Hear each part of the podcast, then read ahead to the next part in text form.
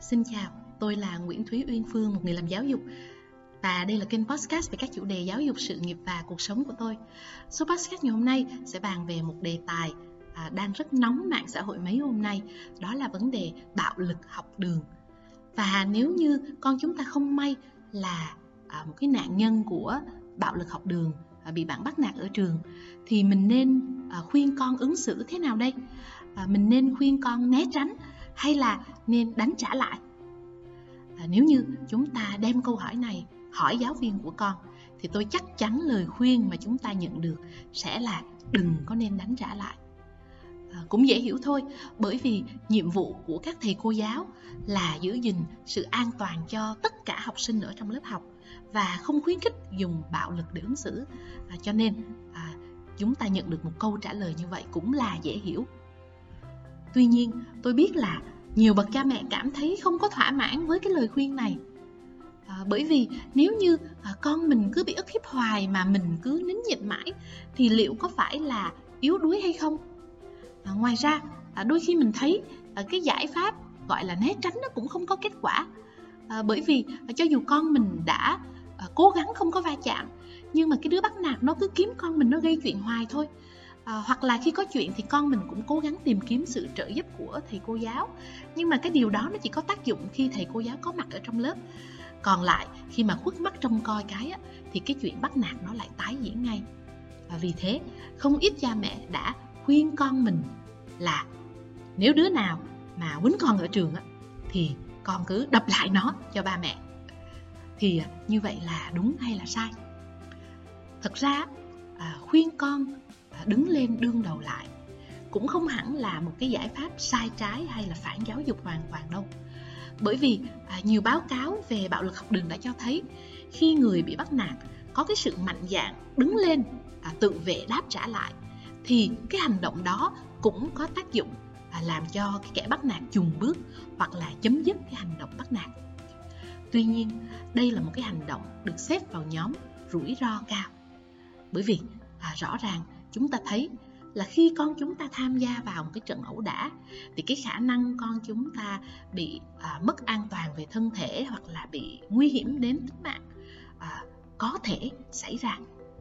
À, và vì thế cho nên trước khi khuyên con mình chọn cách đánh trả lại thì có hai cái câu hỏi sau đây mà chúng ta sẽ cần phải cân nhắc rất kỹ lưỡng. Nó giống như khi chúng ta quyết định chọn một cái liều thuốc mà cắt bệnh nhanh để uống á, thì chúng ta sẽ phải đọc rất kỹ hướng dẫn sử dụng trước khi dùng và cân nhắc kỹ về những cái tác dụng phụ mà liều thuốc mạnh đó sẽ gây ra. À, vậy hai câu hỏi đó là hai câu hỏi nào? À, câu hỏi đầu tiên là liệu con chúng ta có sự vững vàng về à, mặt cảm xúc, có không dễ mất bình tĩnh đến mức mà sẽ à, đánh mất cái sự kiểm soát bản thân khi mà tham gia vào một cái cuộc xung đột hay không? Và câu hỏi thứ hai là liệu con chúng ta có mạnh khỏe về thể chất và có những cái kỹ năng để tự vệ, che chắn cho cơ thể à, trong cái quá trình à, gọi là đáp trả lại hay không? Vì sao hai câu hỏi lại? Vì sao hai câu hỏi này lại quan trọng? Thì đầu tiên là vấn đề về cảm xúc. Nếu như con chúng ta là một cái đứa trẻ mà à, nhút nhát, yếu đuối á, thì à, thường con sẽ dễ bị bắt nạt hơn. Nhưng mà à, các cái báo cáo về bắt nạt học đường cho thấy á,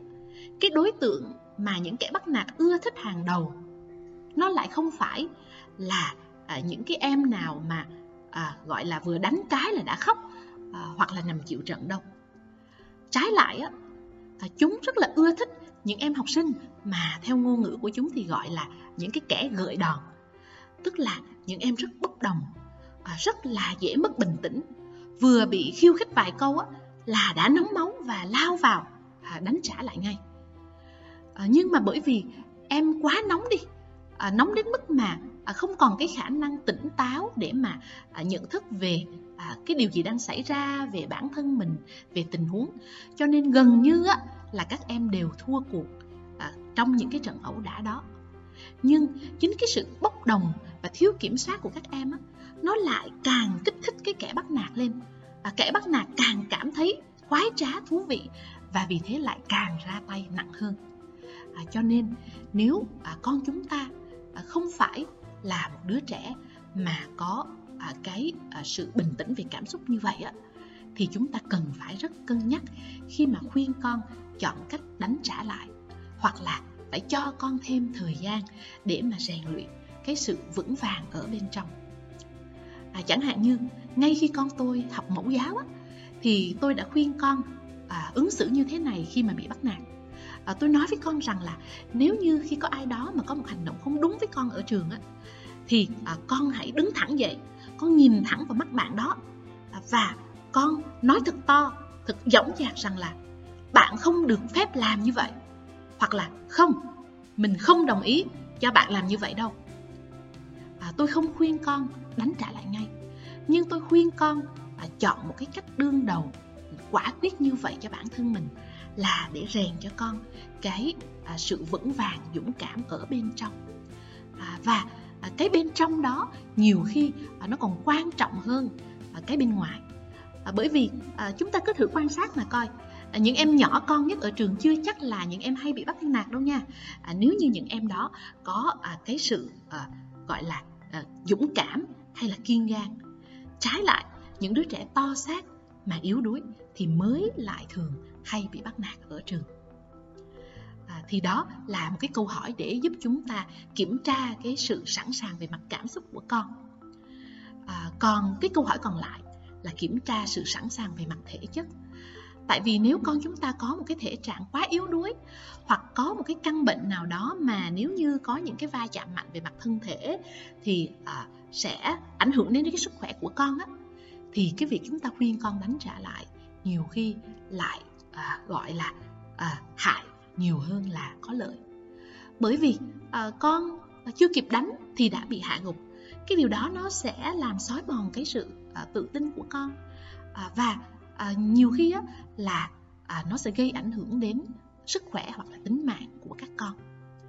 À, và vì thế cho nên nhiều bậc cha mẹ ngày nay à, chọn cách cho con tham gia các cái à, hoạt động để mà nâng cao cái sự bền bỉ về thể chất, hoặc là à, cho con đi học võ, à, không phải là để à, tấn công hay ức hiếp ai hết, mà để trang bị cho các con cái kỹ năng tự vệ, và các con sẽ biết cách à, tự che chắn, à, tự giữ gìn cái sự an toàn cho bản thân mình trong những cái tình huống bắt buộc phải đương đầu. Và bởi vì con ý thức được về à, cái sự an toàn của bản thân mình, thì con cũng sẽ hiểu được à, đâu là cái ranh giới à, cần phải có khi mà đánh trả lại. Tại vì à, nếu mà con hăng máu lên, con lại không có ý thức về giữ gìn sự an toàn của bản thân cũng như những cái gì có thể gây nguy hiểm cho người khác á, thì à, cũng có khi con sẽ trở thành cái người gây tổn thương, gây nguy hiểm à, quá trớn cho đối thủ. Và khi đó thì à, chúng ta không có đền được à, con cho nhà người ta đâu, mà con chúng ta lại à, trở thành kẻ mang tội, à, rất là không hay cho các con. À, và một cái điểm nữa mà chúng ta cần lưu ý là nếu như con chúng ta không sẵn sàng để chọn lấy một cái giải pháp đương đầu, các con sợ hãi với cái việc đương đầu ạ, thì mình cũng cần có cái sự kiên nhẫn. Mình đừng có vội vã, mình thúc ép hoặc là mình bắt con phải đáp trả lại ngay. Rất là nhiều trẻ cảm thấy bị tổn thương không phải bởi vì bị bạn bè bắt nạt, mà chính là bởi những cái lời nói mang tính chất khích bác, à, chê bai của cha mẹ, như là à, cái đồ thỏ đế, cái đồ nhát cái, hồi xưa à, ba mày thì vác gậy à, đập hết cả làng, mà không hiểu sao lại sinh ra một cái thằng con mà nó hèn nhát như vậy. À, đó, những cái lời nói đó là những cái lời nói rất là gây tổn thương. Và chúng ta nên nhớ một việc rằng á, những cái xung đột ở trường nó vẫn là vấn đề của con, và con à, cần có cái sự tự quyết định cho bản thân mình trong những cái tình huống đó, và chúng ta chỉ nên là cái người trợ giúp chứ chúng ta không làm thay con. À, và à, nếu như sau khi mà chúng ta đã à, rà soát hết à, tất cả những cái câu hỏi vừa rồi, à, và chúng ta cảm thấy con chúng ta chưa sẵn sàng cho một cái hành động rủi ro cao như vậy á, thì à, có vài cái phương án rủi ro thấp hơn mà chúng ta có thể cân nhắc. À, ví dụ chúng ta có thể rèn cho con mình cái kỹ năng kết bạn ở trường. À, bởi vì khi con có bạn thân ở trường á, thì à, coi như là con có một cái đồng minh để bảo vệ con khỏi cái kẻ bắt nạt. Hay à, là khi à, kẻ bắt nạt nó muốn chọn lấy một đối tượng thì à, quanh con chúng ta à, có những người sẵn sàng đứng lên bảo vệ con khi con bị ức hiếp. Nó cũng sẽ làm cho à, kẻ bắt nạt trở nên chùn bước hơn. Một cái kỹ năng thứ hai cũng rất là quan trọng nữa mà chúng ta có thể dạy cho con, đó là cái kỹ năng à, dùng ngôn ngữ để mà bộc bạch bản thân, để mà hóa giải những cái xung đột và làm dịu đi cái tình huống. À, bởi vì à, trong học đường cũng như trong cuộc sống á, thì rất nhiều cái tình huống xung đột xảy ra nó đến từ những cái hiểu lầm nhỏ nhỏ thôi, nhưng hai bên lại không có cái kỹ năng để mà à, gọi là làm rõ ra vấn đề à, hoặc là làm dịu đi tình huống. Chẳng hạn à, công ty tôi có hai anh tài xế, một anh thì đã làm mười năm rồi nhưng mà rất ít khi nghe đến cái chuyện anh ấy có một cái va chạm đó ở ngoài đường. À, còn một anh thì làm mới có một năm thôi, nhưng mà cứ vài tháng thì lại nghe rằng anh ấy có một cái ẩu đả nào đó do va chạm trên đường phố. Đó là bởi vì cái anh mười năm khi có va chạm xảy ra thì ảnh rất là nhanh chóng xuống xe, ảnh rất là kiên nhẫn và tươi cười, nói những cái câu như là xin lỗi nha, tôi không có ý, anh có làm sao không,